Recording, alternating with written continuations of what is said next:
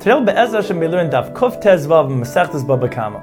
Some of the topics we learn about include the Mishnah's halacha of Hamakir Kela B'Svar Biat Acher. If a person recognizes his utensils or books in someone else's possession and claims that these were stolen from him, while the person in possession of these items claimed that he bought them from someone else. If Yatzale Shem Gneva Be'ir, Yishava Lekeach Kama Nasan Be'yito.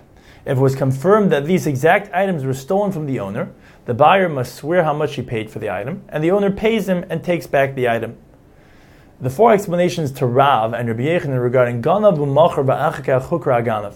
If a person stole and sold the goods, and the ganav was then identified, hadin im harishan, is the owner's claim only to the ganav but not to the lekeach, or hadin im hasheni?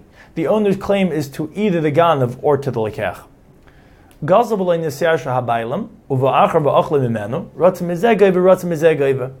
one person stole an item and the second person consumed the item before the owner was miyayish, surrendered ownership, the owner can claim compensation from either one.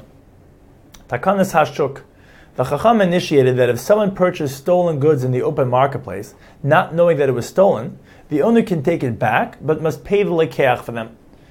The Mishnah's halacha of nistik kochavish al dvash, v'shavach ze es yenu behitzel es a dvash l'teichai, ein le el If someone's barrel of honey cracked, and the other person poured out his wine to save the honey with his barrel, he's compensated only for his efforts and the barrel, but not for the loss of his wine.